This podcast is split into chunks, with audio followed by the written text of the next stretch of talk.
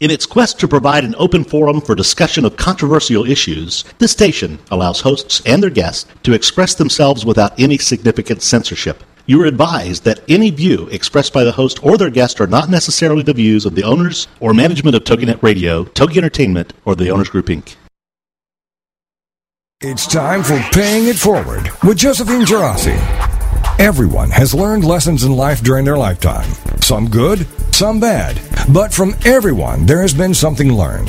And now it's time to share that knowledge. It's called Paying It Forward. Here, these lessons learned are then paid forward to you, with you paying it forward too. Josephine put her professional career on hold after the birth of her first child and turned her attention to being a full-time mother. Well, 3 kids later, Josephine started her own company, MyMomKnowsBest.com and Glovies, but was dismayed by a lack of information that people would share to help entrepreneurs be successful. That's where Paying It Forward was born. This is Paying It Forward on TriggyNet.com. And now, here's your host, Josephine Girasi. Well, good morning, everyone. It's Josephine here today, and I am so excited to report back as to how my trade show went at the NACDS that most of you know I was attending this week.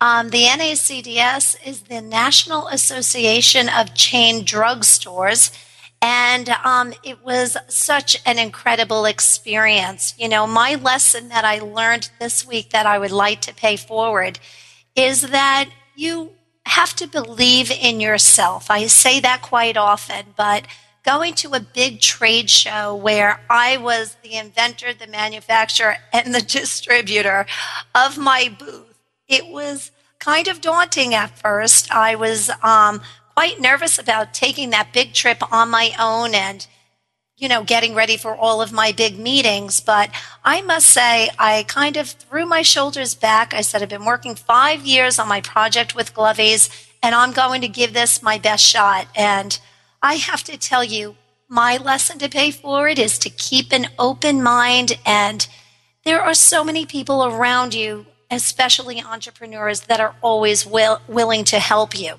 So I had an amazing experience, and there are certain people I just wanted to thank for their help. And I want to start with the Martin family. They were incredible. Jill had actually suggested that I try to promote my radio show, Paying It Forward, and we did a really big banner. And it was such a piece of conversation that it's amazing. So my listeners out there are going to be so happy to hear I have some incredible guests lined up for my show coming forward. So while I was there, I had asked a few entrepreneurs there if they had a little bit of advice to share this week. And Steve Couture, he was my neighboring booth, and he was amazing. And we were talking about sales. So Steve's quote is, "Sales starts when you hear the word no." Ah, I thought that was so amazing. So Steve was an inspiration, and he helped me tremendously. So I hope you can, you know, really think about that quote. He said, you know, sales, it really just starts when you hear that word no. Okay, and then I had Paul Davis. Paul was a sweetheart. He actually had the booth across from me with Bev Arrowwood. And what a great product that is. Blue dots. You should really look them up on the web because I am just in love with that product. I used it to attach my business card to all my material this whole week, the whole entire show, and it's a great product. So what does Paul have to say? He said that when he was younger, somebody had given him this piece of advice, and it always stuck with him. It is, position yourself to always have choices. You want to be able to make choices because as long as you have choices, you have control. I thought that was a really, really good quote also. And then I had one more quote from Scott Anderson. Scott is with RSI, Retail Solutions. And I thought this was really interesting. We say it quite often on the show, but he said being an entrepreneur is about patience and perseverance. Have goals and be willing to overcome obstacles until you reach your goals. So that's quite a common one, but an important one that we must, always remember. So that's my little intro for Paying It Forward this week, but I am so excited. I have two amazing guests for you today. My first guest is Betty-Ann Heggie, which, Betty-Ann, I hope I'm pronouncing it right. Am I pronouncing it right, Betty-Ann? Yes, you are. Oh, good. So, Betty-Ann, I just want to give you a quick introduction. Betty-Ann is a truly successful woman who has decided to really spend the rest of her life paying it forward. And I thought she would be perfect for our show. She is the stiletto chick. Is that okay, Betty, that I call you stiletto chick? Betty-Ann had actually lost 100 pounds, not once, but 2 times in her life. And I cannot wait to hear the story about that, because we know how difficult it is to lose 5 pounds, and to lose 100 pounds twice is amazing. So we want to congratulate her on that and hear her story.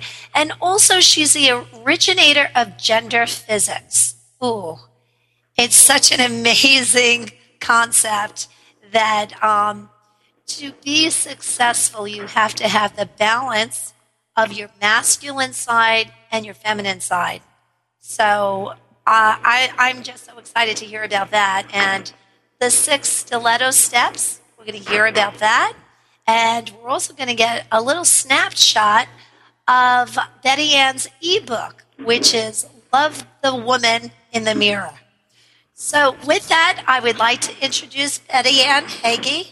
And how are you doing, Betty-Ann? Thank you for being a part of our show. Oh, thank you for having me. This is delightful. Yeah, I'm so excited, Betty-Ann. As my listeners know, a few weeks ago I was in Washington for the Hot Mamas Project, and you and I were both finalists, and it's just such a wonderful program all about, how it's so important to mentor the younger women and to help people, follow our footsteps. And we're going to talk more about that in the second half of the show. So, or the second portion of your show. So, Betty-Ann, tell me, how did you get started with all of this? Tell us your story. I'm dying to know. Well, probably like you, women have a lot of changes in their lives, and I had been a corporate executive. I'd worked my way up the corporate ladder. I was a senior vice president in the world's largest fertilizer company, and I did a lot of mentoring in my job, and I really enjoyed doing it. And to me, mentorship, when you can help other people grow, is really a way that you grow yourself. But, eventually I just kind of got to a point where I thought, I've done everything I'm going to do here, and I am a lifelong learner, and I want new experiences, and I don't think life is a dress rehearsal, and I need to go and do other things. So I resigned from my job, and it was a very scary experience because I had worked in that job for 26 years and devoted myself to it, and it was such a big part of who I was. And the people that I worked with couldn't believe I was leaving because they just thought I would die without that job. It was such a part of my identity. Right. And I have to tell you, it was like going and jumping into the deep end of a swimming pool. I didn't know whether I could swim or could up for air or not. And I started spending a lot of my time on mentorship. I had done a lot of mentoring in my job, and it was something that I found very fulfilling. And I started spending a lot of time with other women, helping them, because I really believe that we need more women in management positions in the system, and that women need mentorship to stay there. Mm-hmm. If you ask a man, a successful man, if he's had a mentor, fewer than 30% of them will say yes. But if you ask a successful woman, 100% of them will say yes. Oh, that's great. So, if we want women to stay in the system, we need mentorship. So I started spending a lot of time mentoring. And I would, once in a while, I'd receive an award or something. I'd have an opportunity to be on a podium, and I'd go out and I'd stand there and I'd say, we need women who are mentors, and everyone here should mentor a woman. And then the next day I'd get phone calls from guys saying, you know, I have a young woman in my office. Would you mentor her? And eventually I was getting to the point where I felt like I'd adopted the world.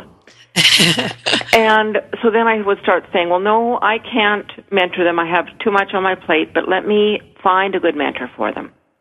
So then I would get together with this young woman and find out what their goals and needs were, and then I would match them with somebody that I knew.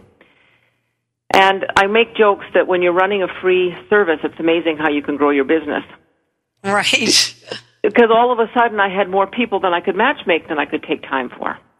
So then I went to our university and I said, I have the whole basis, the skeleton of how you would run a good mentorship program, and I want to spend money on philanthropy anyway, so I will pay for this program if you will administer it.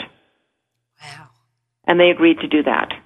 Well, that's so amazing. We've just finished our first year running this mentorship program, and it has been the most gratifying thing.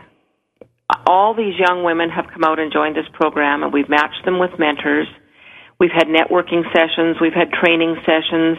But mostly, it's been the opportunity for these women to come together in an environment where they're with all other women and they feel safe talking about their problems and getting the expertise of the women who are gathered there.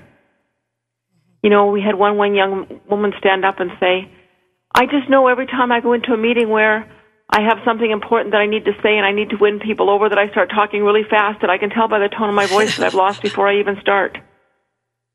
And then the people in the room say, you know, take a deep breath, gather your thoughts, gain some support from others for your ideas before you go into the meeting. Once you're there, call upon them and let them say their pieces as well. And by the time this young woman leaves, she's got some tips.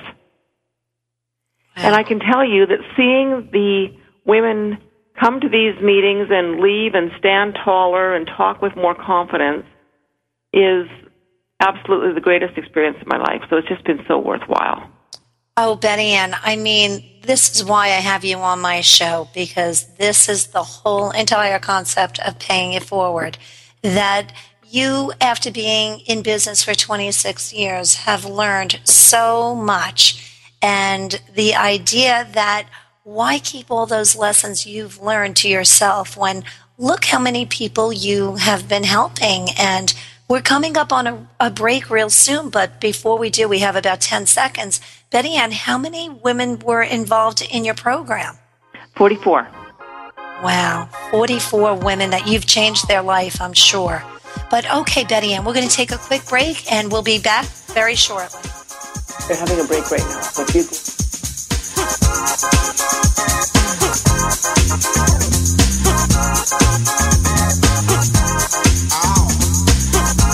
We'll be right back with more Paying It Forward with Josephine Girasi right after these on Toginet.com. Critical thinking in the real world. What does it take to get ahead and stay ahead of the curve in this ever-changing world around us? Critical thinking in the real world with Janet Hens, Wednesdays at 1 p.m. Central on Toginet. Starting November 4th, Janet Hens is a college instructor, speaker, writer, wife, and mother of 3 young children. She also has her Master's of Arts in Writing from Johns Hopkins University. Janet began her career working for a congressman on Capitol Hill, then moved over to lobbying when he retired. It was through these jobs that she learned about the power of grassroots initiatives, media relations, and public speaking. And then she honed these skills when she became a college instructor. Today, she artfully balances work with full-time motherhood. In the show, Critical Thinking in the Real World, Janet will discuss hot topics and the critical thinking necessary to assess them. Her passion for education impacts her daily life, and she'll share that in every show. Critical Thinking in the Real World with Janet Hens, Wednesdays at 1 p.m. Central, starting November 4th on Toginet.com. Believe in your fairy tale to make your zing come true. I love it. Debbie Glickman and Deanna Cohen know it. Join these soul sisters Tuesday afternoons at 2, 1 Central, part of the Her Inside Network on Toginet.com. Believe in your fairy tale to make your zing come true. Showcases 2 sides. 1, to help entrepreneurs showcase their products and tell their story of their happily ever after. And 2, to interview people who have realized their own fairy tale and doing something to benefit others. This show is here to help folks who have an idea and want to get it off the ground, as well as to inspire people to make the world a better place by doing something extraordinary or out of the box to help others. Both of these mompreneurs have their own businesses and websites. With more information on their passions and successes, first for Debbie, FairyTaleWishesInc.com, and for Deanna, TheNextBigZing.com. Believe in your fairy tale to make your zing come true with the Soul Sisters, Debbie Glickman and Deanna Cohen. Tuesday afternoons at 2, 1 p.m. Central, part of the Her Insight Network on Toginet.com. Welcome back to Paying It Forward, the show dedicated to helping every entrepreneur be more successful as we discuss accomplishments, lessons learned, and sharing those ideas. Now, let's get back to Paying It Forward with Josephine Girasi on Toginet.com.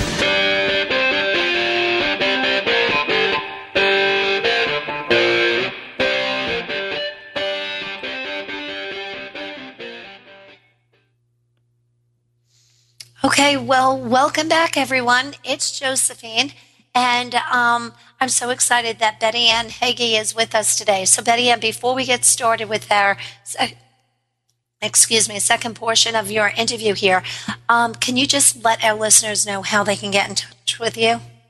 Absolutely. I have a website. It's called www.stilettochick.com. That's two L's, two T's. I do a blog a couple times a week. I send out a newsletter, and I have some clips on there from some of the speaking that I do. And please go on my blog, or you can be my friend on Facebook. It's Betty-Ann Heggie. I'd love to connect with everybody. I have so much fun on Facebook. Oh, yeah, it's a lot of fun, and it's just a great way to get your message out, Betty-Ann, which I think is wonderful. So, Betty-Ann, real quick, I would love to hear what you're doing in Afghanistan, and then I want to switch gears and maybe talk about the stiletto chick for a little while. Sure. First of all, last summer I went to Italy to give a speech on a panel called Gender Equity for Greater World Harmony.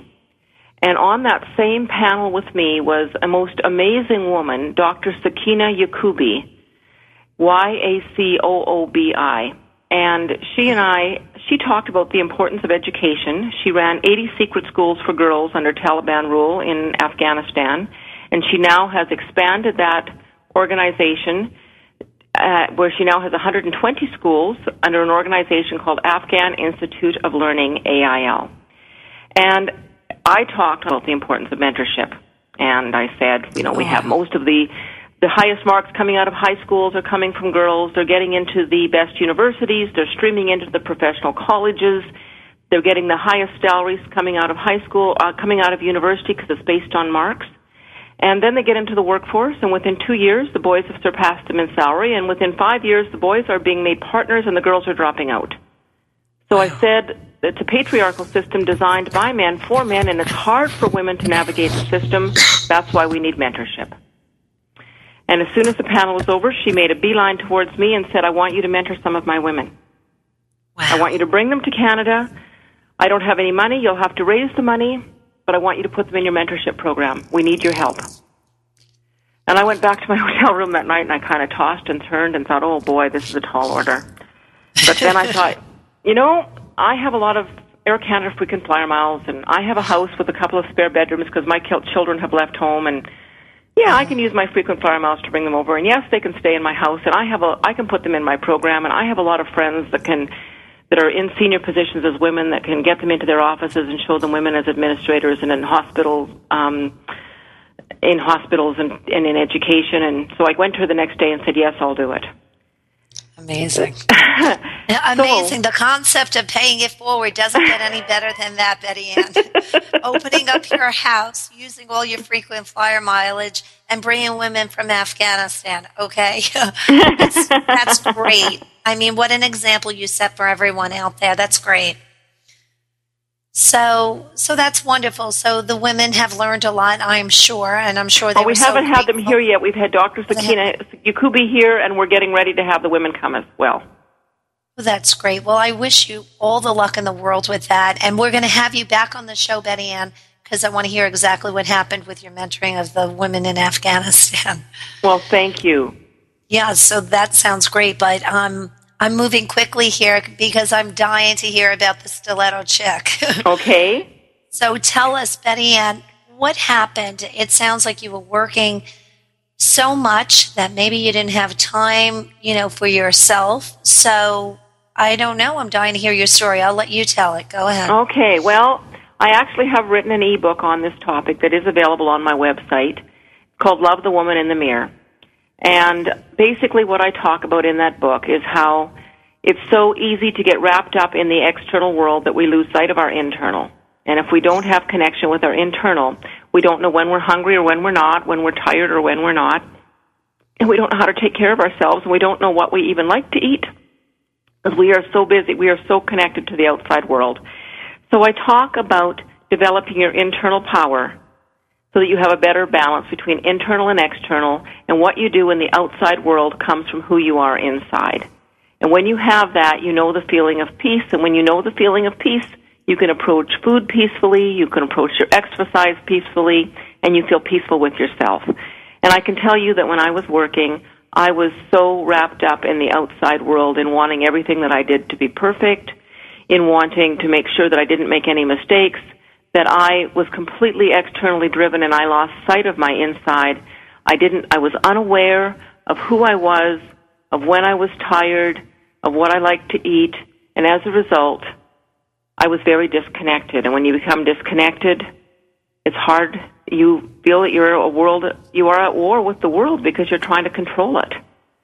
And that's basically the basis of my book and the basis of my whole learning program for myself.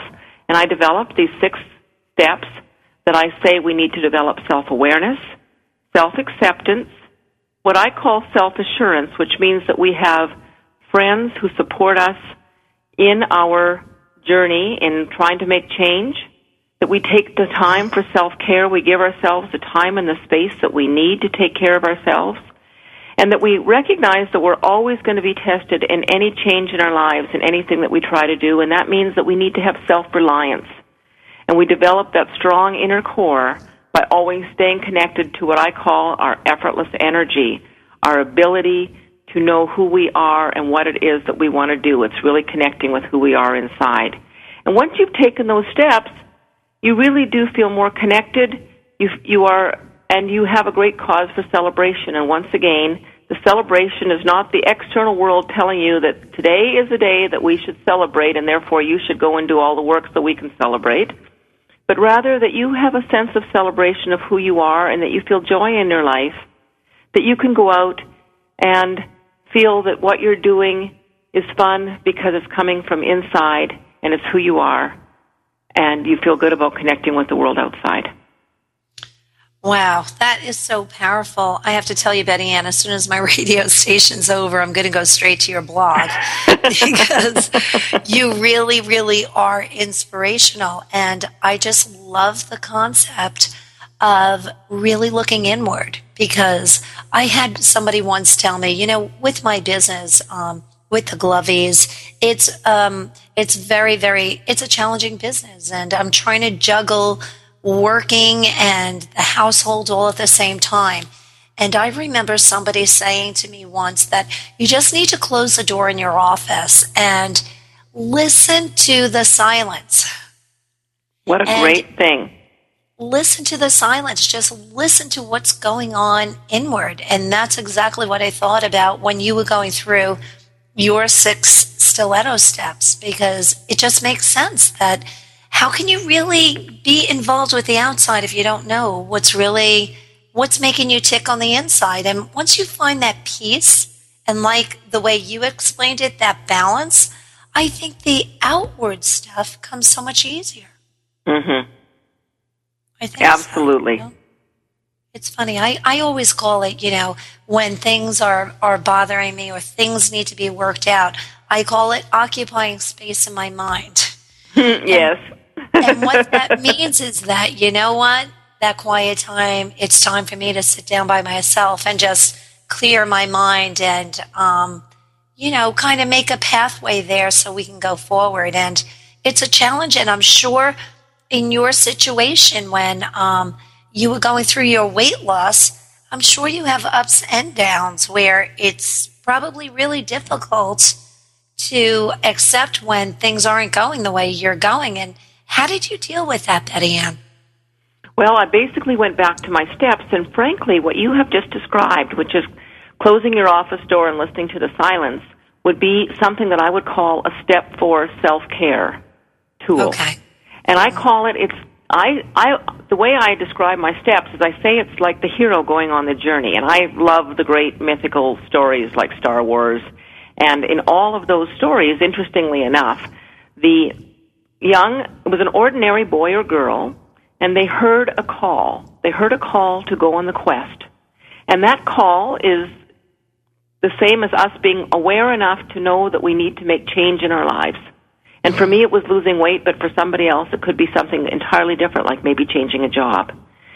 And the second thing you do is that you accept the call. And once you accept that call, and it's accepting that you're different than other people. It's accepting that you're not going to stay in the status quo.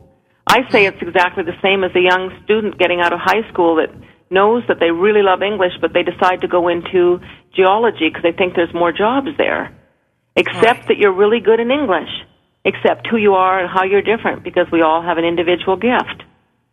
And then I say you've got to surround yourself with people who will support you on that journey and find a mentor to support you.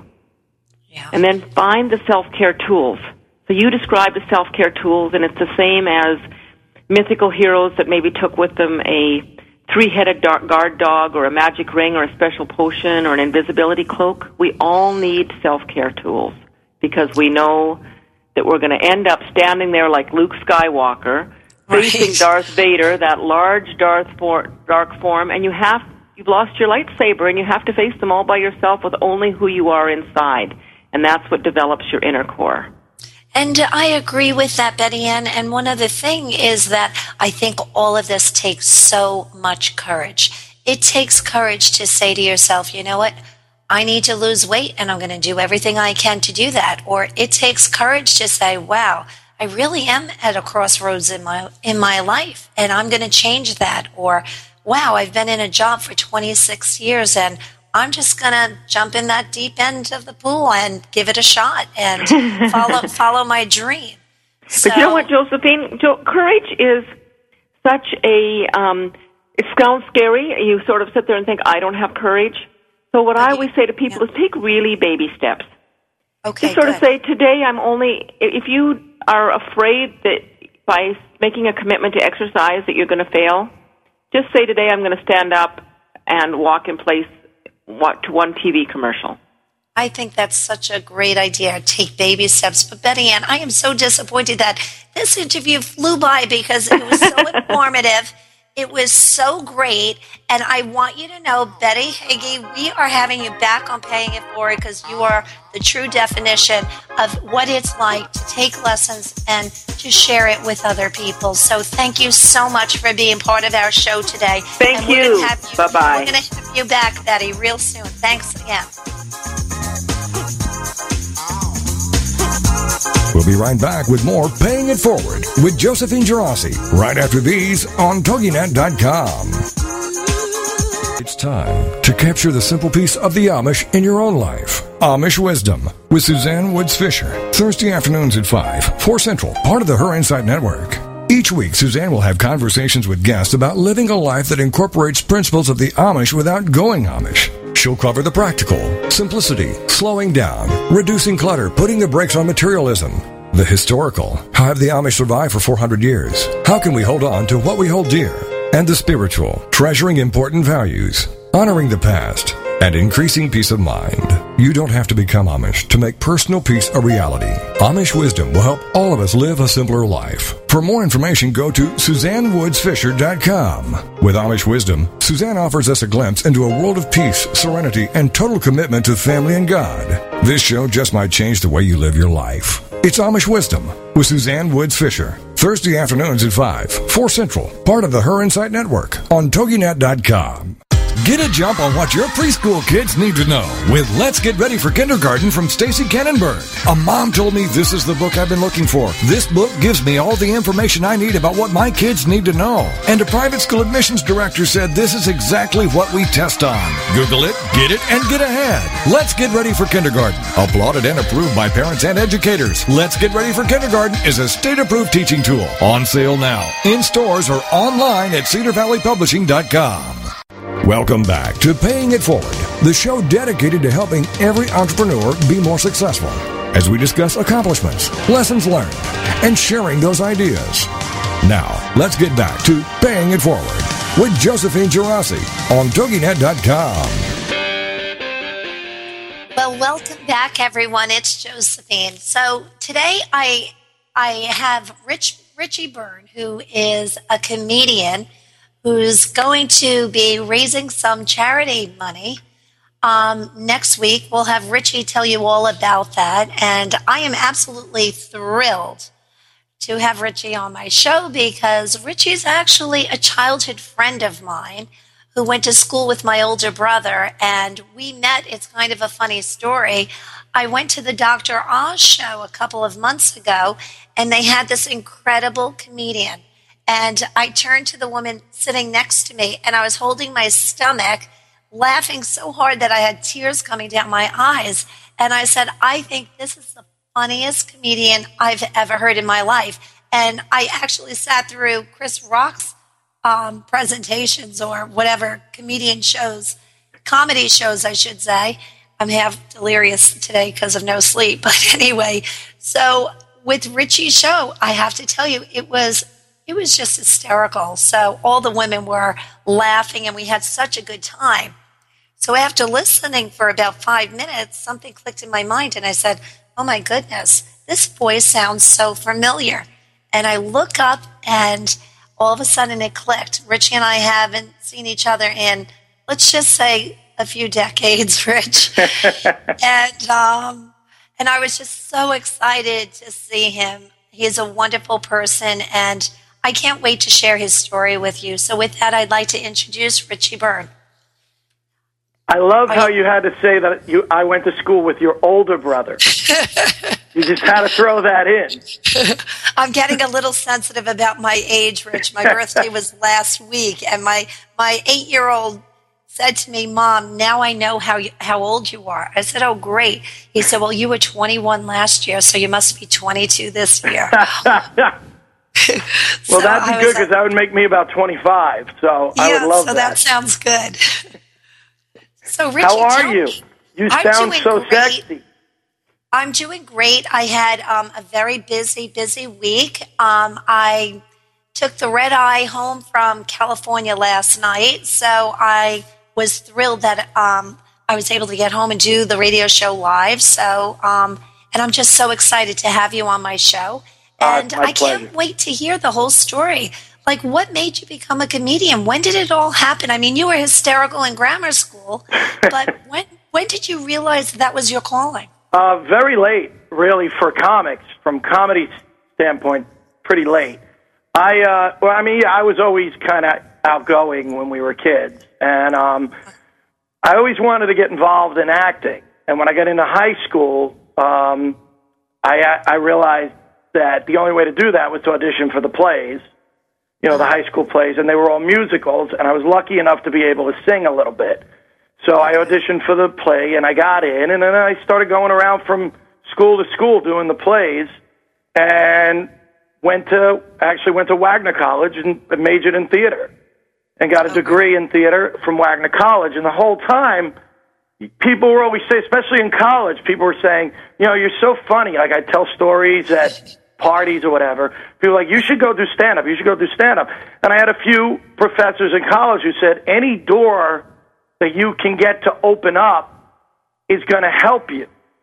So my whole belief, I was so naive at the time, was, you know what? I'll go to a couple of clubs in the city. I'll get on stage. Maybe I'll get kind of good at this. Someone will see me. I'll get an agent. I'll become a big actor. It never really was about, for me, about being a comic. And This was about 2 years after college. So when I got out of college, I was doing a lot of national tours and summer stock, different play, a lot of theater. And from there, whenever I was between jobs, I would start going into clubs in the city. But, they don't go, okay, go ahead, go on, you're on. I remember going to the Improv and things like that. So you had to find ways to get on stage. And as a young comic, that's the hardest part. When people ask me today, they say, how do you get started in comedy? I'm like, I don't know. Because I can tell you how it was 20 years ago when I started. But I don't know if it's the same way today. And I kind of got lucky. I met somebody a guy by the name of Tim Davis, who had clubs in back rooms of bars. You know what I'm saying? In New York, on 14th absolutely. Street and stuff. That's great, yeah. Yeah, he would do open mics where it'd just be all comics, new comics, and one show was an open mic, the next show you had to bring your friends. So there was always a reason. If you didn't bring friends, you couldn't go on. So there was a lot of that. You know what I mean? Because they weren't going to put you on stage at the Comic Strip or Dangerfields or Caroline's. It wasn't going to happen. From there, I started meeting comics, and this is where the whole pay it forward thing comes in. It's so true in comedy. I would meet comics, and they would go, hey, you're kind of funny. You want to come open for me at a club in New Jersey? Or you want to come, I remember going up to Springfield, Mass, for $50, and I got lucky. I started getting asked to go and do out-of-town work about 6 months to a year in, which is really quick. So that was pretty good. And you start opening for guys who are headliners, and you just start getting better and better, and you start meeting guys who go, hey, this guy booked this club. I gave him your name. Call him. And then you try and make a tape, and you get the tape out to whoever you can. And I say I got lucky, but I think I was pretty good pretty quick. So that helped. You know what, Rich? I was just going to say that. What you're doing as a comedian is really running a business. And what I do here on the show is we always talk about the lessons we learned in business. And when you were talking, it dawned, the light bulb went off, and I said, you know what, this is all great, but sometimes you just need that lucky break. But the luck is great if you can get that lucky break. But you know what? You got to be darn good. If you're not good, the luck gets you nowhere. But if you're really good, which you are, and you get that little lucky break, that's when one foot goes in front of the other and things start to click and the chain starts moving. And I think that's exactly what happened with you, which is, it's inspirational for anybody out there who's even thinking about becoming a comedian. So, then what happened, Rich? Over time I started to have, it's amazing, Josephine, because people say, you have to have 5 minutes first. You have to have 5 really strong minutes. Then you have to have 15 really strong minutes. Then you have to have 30 really strong minutes. Once you have 45 to an hour, then you can be a headliner. And a lot of guys, a lot of guys want to jump ahead now. They're like, hey, I'm ready to headline. You're like, no, you're really not.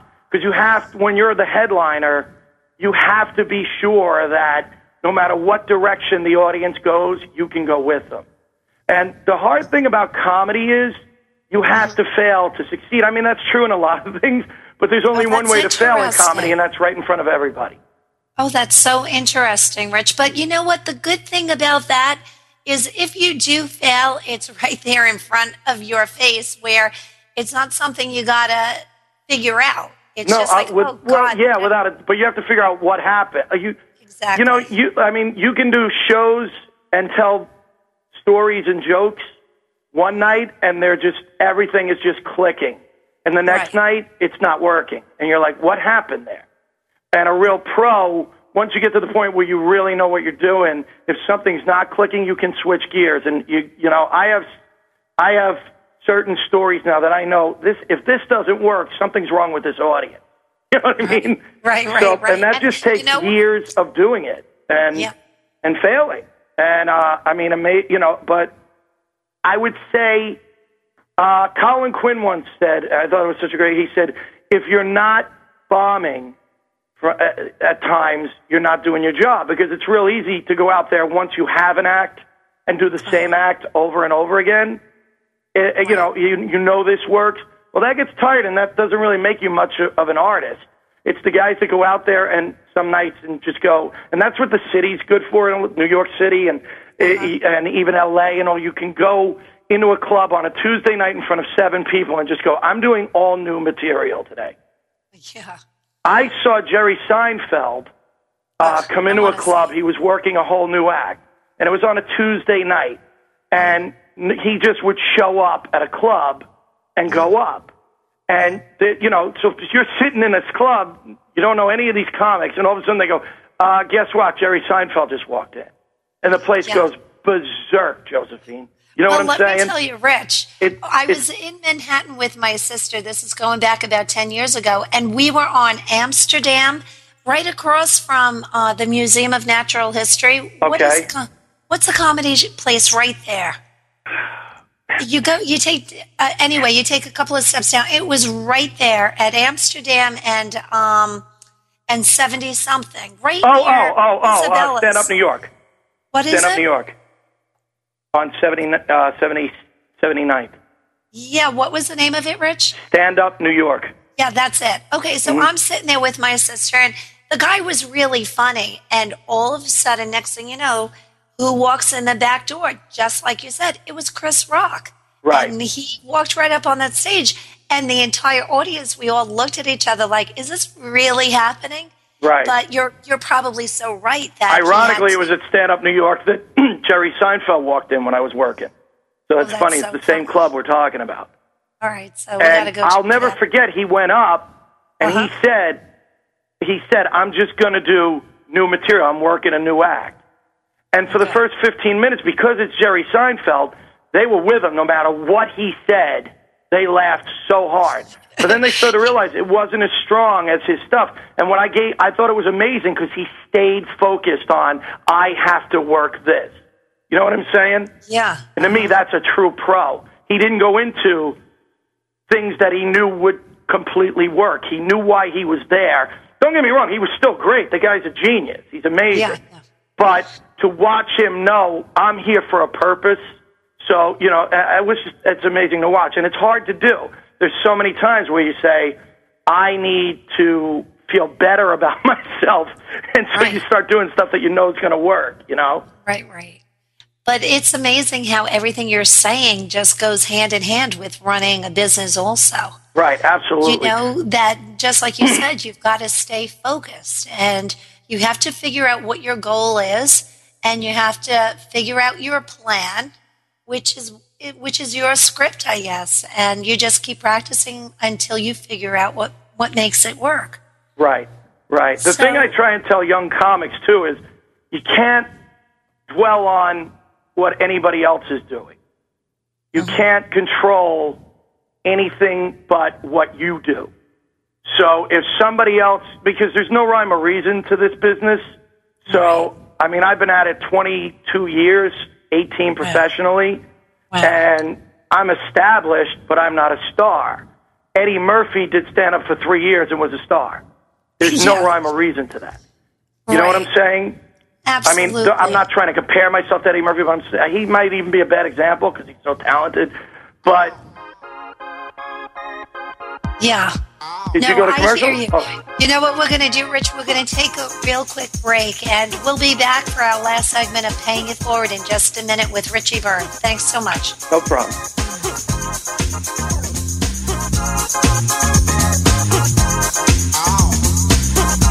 We'll be right back with more Paying It Forward with Josephine Girasi right after these on Toginet.com. Exploring the world from the kitchen counter. It's Kitchen Chat with Margaret McSweeney. Fridays at noon Eastern, 11 a.m. Central on Toginet.com, part of the Her Insight Network. Margaret is a busy mom, an accomplished writer, a former banker, and a woman with a heart for charity. Margaret believes the kitchen is more than just the heart of the home. It's the heart of the world, and food is a universal language. Join Margaret each Friday at her kitchen counter as she chats with authors, chefs, doctors, bankers, publishers, artists, and many other interesting people who will not only share what's going on in their lives and professions, but who also will share their favorite recipes. Now, being an adult orphan has touched and changed Margaret in ways beyond measure, yet she turned it into something positive with Pearl Girls. For more information on Margaret and her passion for cooking and charity, check out her website, margaretmcsweeney.com, and her blog, From Finance to Fiction, at blogspot.com. Come hungry for more than just food. It's food for the soul. Fridays, noon Eastern, 11 a.m. Central. It's Kitchen Chat with Margaret McSweeney. Celebrate Green is coming to TogiNet, Wednesdays at noon Central Time, starting November 4th. The mother-daughter team of Lynn and Corey will have you going green and loving it at no time at all. As heard on Martha Stewart and Disney Radio and seen blogging for HGTV, Lynn Colwell and Corey Colwell-Lipsum are unapologetic evangelists for greening every aspect of life, especially holidays and celebrations. Based on their book, Celebrate Green, they're putting the meaning in the greening with their simple, fun, eco-friendly, affordable ideas. From their start with Green Halloween to tips, tricks, ideas, and projects for every holiday. You'll love Celebrate Green. You can check them out online, too, at CelebrateGreen.net and GreenHalloween.org for more information, the newsletter, the blogs, places to shop, cool extras, and so much more. So get ready to Celebrate Green, the radio show with Lynn and Corey, Wednesdays at noon Central Time, starting November 4th on Toginet.com. Welcome back to Paying It Forward, the show dedicated to helping every entrepreneur be more successful as we discuss accomplishments, lessons learned, and sharing those ideas. Now, let's get back to Paying It Forward with Josephine Girasi on Toginet.com. So we're back with Richie Byrne of the Richie Byrne Show. And right. Richie, before we get started with our last segment, can you just tell my listeners how can they get in touch with you if they want? The Richie Byrne Show will be next Wednesday, a week from today, June 16th at Gotham Comedy Club. It's on West 23rd Street between 7th and 8th in New York City. You can call for reservations at 212-367-9000. It's a $20 ticket, two-drink minimum. All the proceeds go to Comedy Cures Foundation. Comedy Cures is a nonprofit company I've been working for years. They bring therapeutic comedy programs to children and grown-ups who are living with illness and trauma. I'm very just overwhelmed to be involved with them. Sarin Rothberg is the name of the woman who started it. 12 years ago, she was diagnosed with stage 4 cancer, and she beat it. They told her, go home and get everything in order, and she beat it. And so a big part of why she thinks she beat it is every night, after chemo, whatever she went through, she watched video of comedians to make her laugh. She didn't want to go to bed sick. She didn't want to go to bed. She wanted to go to bed laughing. And she and her daughter every night would watch videos of Chris Rock, Jerry Seinfeld every night. And she believes that that power of laughter had a lot to do with her beating this cancer. And so she brings laughter and joy. She's an amazing speaker. She's an amazing friend. She actually had a radio show last year in New York called Comedy Cures, and I was her sidekick, and we had a lot of fun doing it. They're trying to get it to go national. We're in the middle of all of that, seeing if it's going to happen or not. But that all the proceeds from my show will go to Comedy Cures. You can look up www.comedycures.org. to explain everything about the company and who they are. You can find me at richieburne.com, Byrne, or find me on Facebook. But again, we're at Gotham on 23rd Street on June 16th. Reservations 212-367-9000. The show's at 7. That's great, Richie. I'm so glad that you told everybody. And yeah, the show isn't just, I was telling you off the air, the show isn't just stand-up. We do sketches. We have music. Greg Giraldo from Last Comic Standing is going to be my stand-up guest, and he's terrific. Michael Lowry from All My Children is going to be on the show. It's going to be a lot of different celebs in the audience who are going to maybe do some meet and greets after the show and things like that, and it's just going to be a lot of fun. It's going to be a blast. It sounds like a great time, so I'm going to try to come, Rich. I would love you to come. I have to see if I can get a babysitter. I heard you were talking about me, but it was so funny when I looked out in the audience and saw you at Dr. Oz. I do the warm-up for Dr. Oz, and there's little Josephine Payone, all grown up. That was so funny, and I think the audience thinks, like, that was part of the act. And I was like, no, I haven't seen it in forever, you know. And they kept looking at me, and the lady next to me kept elbowing me, like, come on, you guys... you planned this. I was like, no, really, we didn't. It was funny. It was very funny. Did you see? Great. Were you on TV? You must have been. You were right in center there. Yeah, did you see the show? We ended up getting a little on TV. I'm dying to get Dr. Oz to get behind my Glovies. Yeah, I know. I talked to him about it a little bit. And I talked to his people. It's hard to get to him. Oh, sure. I hope so. They're really, they get bombarded with so many. Oh, sure. Different companies trying to get them to promote, and I think it's hard to get for them to leaf through everything. Oh, sure. I totally understand that. But, yeah, so we'll get to Dr. Oz soon enough. But you know what, Rich? So tell us, how did you end up on Sex and the City? That's so funny. You must have had such a ball. Remember I said I got into stand-up to try and open doors for acting? Right, that only took about 12 years. You know what I mean? Oh my God. I got really into stand-up. I started to realize I could work every week in stand-up comedy and get paid, whereas with acting, you're in and out. You sometimes you work, and a lot of times you're not.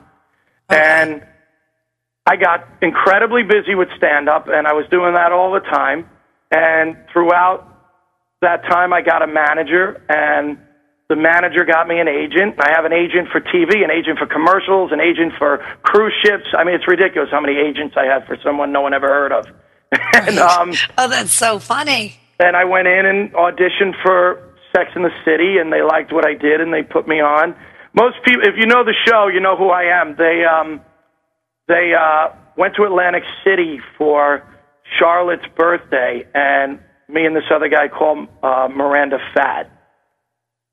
So we were like two jerks who made fun of her. We said she was fat or something like that. So so funny. Yeah. I also did a couple on Law and Order, a couple of Law and Orders, and Sopranos. That was fun. Sopranos was fun. Sex and the City was great because we shot it in Atlantic City. We shot it at Trump Marina, and I spent the whole day. Kim Cattrall was just so much fun. She asked me. She seems it. We were on a break, and she says to me, "You ever play Baccarat?" And I said, "No." And she goes, "I heard it's a lot of fun." I go, "Yeah." She said, "You want to play?" I go, "I don't know how." She goes, "Is that a no?" I said, "Yeah." And the other actor goes, "Dude, when Kim Cattrall asks you anything, you just do it." Oh, that's so funny. So did you do it with her? No, I didn't. I wasn't going to take a break from the set to run over. I mean, it's one thing if she plays. But if they need me and I'm off playing Baccarat, I don't think they'd be too happy. That's so funny. They were great. They're very nice people. They were great to deal with. The success of the movies is amazing. It's an amazing phenomenon. Oh, I love that show, seriously. I think, it just kind of takes you away. And that's what comedy does, Rich. There's so much stress in life today for whatever reason. I mean, I'm sure the economy has a lot to do with it, but have you noticed, are there more people in the audience because of that, you think? I will say yes. Comedy club owners will tell you no. I think what I've seen, not just in comedy, but in restaurants in general, and I could be completely wrong about this, not like I did research, is that I think people are saying, hey, we're not taking a vacation, so we're going out to do something one night. You know what I mean? Yeah. So I think it's picked up, but a lot of comedy club owners are telling me, no, that's not the case. So I'm not sure. Yeah, that's interesting because I think anybody's going to do anything they can do to get a laugh these days, Because if we don't laugh, somebody, a really good friend of mine used to have this saying that went, if you don't have a sense of humor, you ain't got nothing. And I so believe in that. It's just like, you know what? You can't take life too seriously. And if you do, it's going to go by so fast, you're going to kind of miss it. Right. Unfortunately, I think that happens a lot for comics, where you just get so caught up in what you're not getting, where you're not at, what you're not doing. It becomes kind of a negative, just like any other business, and then you realize, wow, the only time I'm having any fun is on stage. And I think I did that for a long time. I learned a lot from Dr. Oz about that, believe it or not. Oh yeah, he's amazing. Because he seems just, to. Hmm? Yeah, He seems to really have his act together. He's a businessman. There's just a complete focus to the man that you just go, my God, I get that, you know. So it's, you know, instead of sitting around lamenting what's not happening, move forward and do what you can do. And that, to me, is really, in any business, I think that's the case. It's, you can't sit around going, I can't believe I didn't get this. You need to go, okay, I'm moving on to that. Yeah.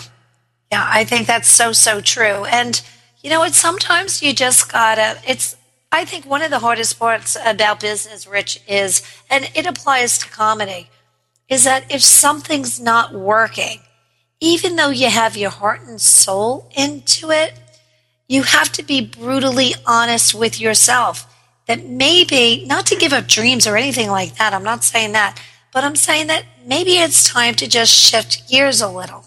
And I think some people get stuck in the mud and they don't make that shift. It's just like if you're up there and you're working on an act and you're like, oh, I don't know, it needs to be tweaked. You got to be willing to listen to your audience, because your audience is your customer.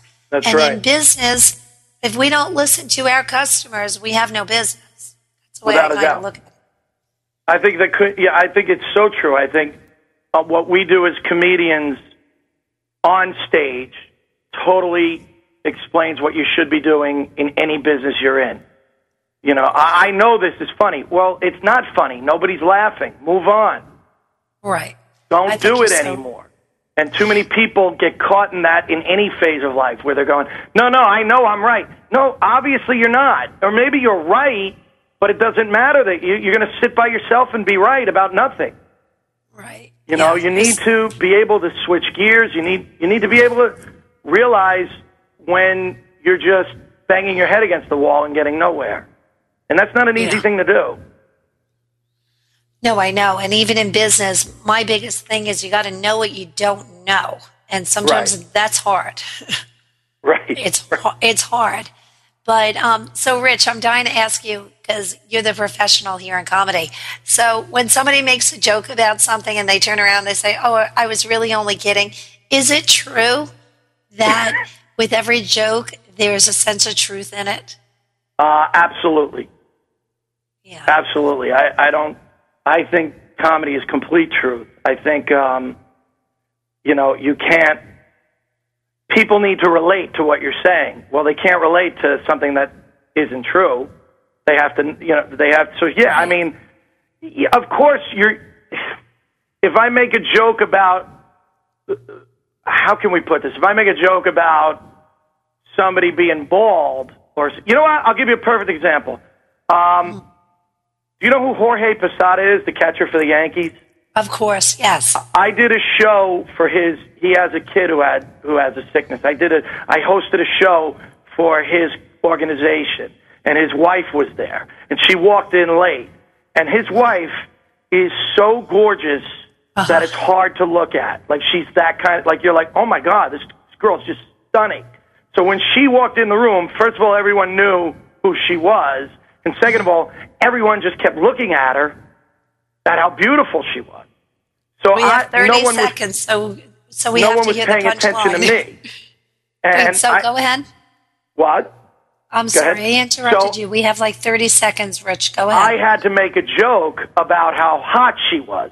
And it was almost like everything broke, everybody laughed, and then it was like we moved on with the show. Because, we all know she's gorgeous. Okay, let's move on. That's funny. That's funny.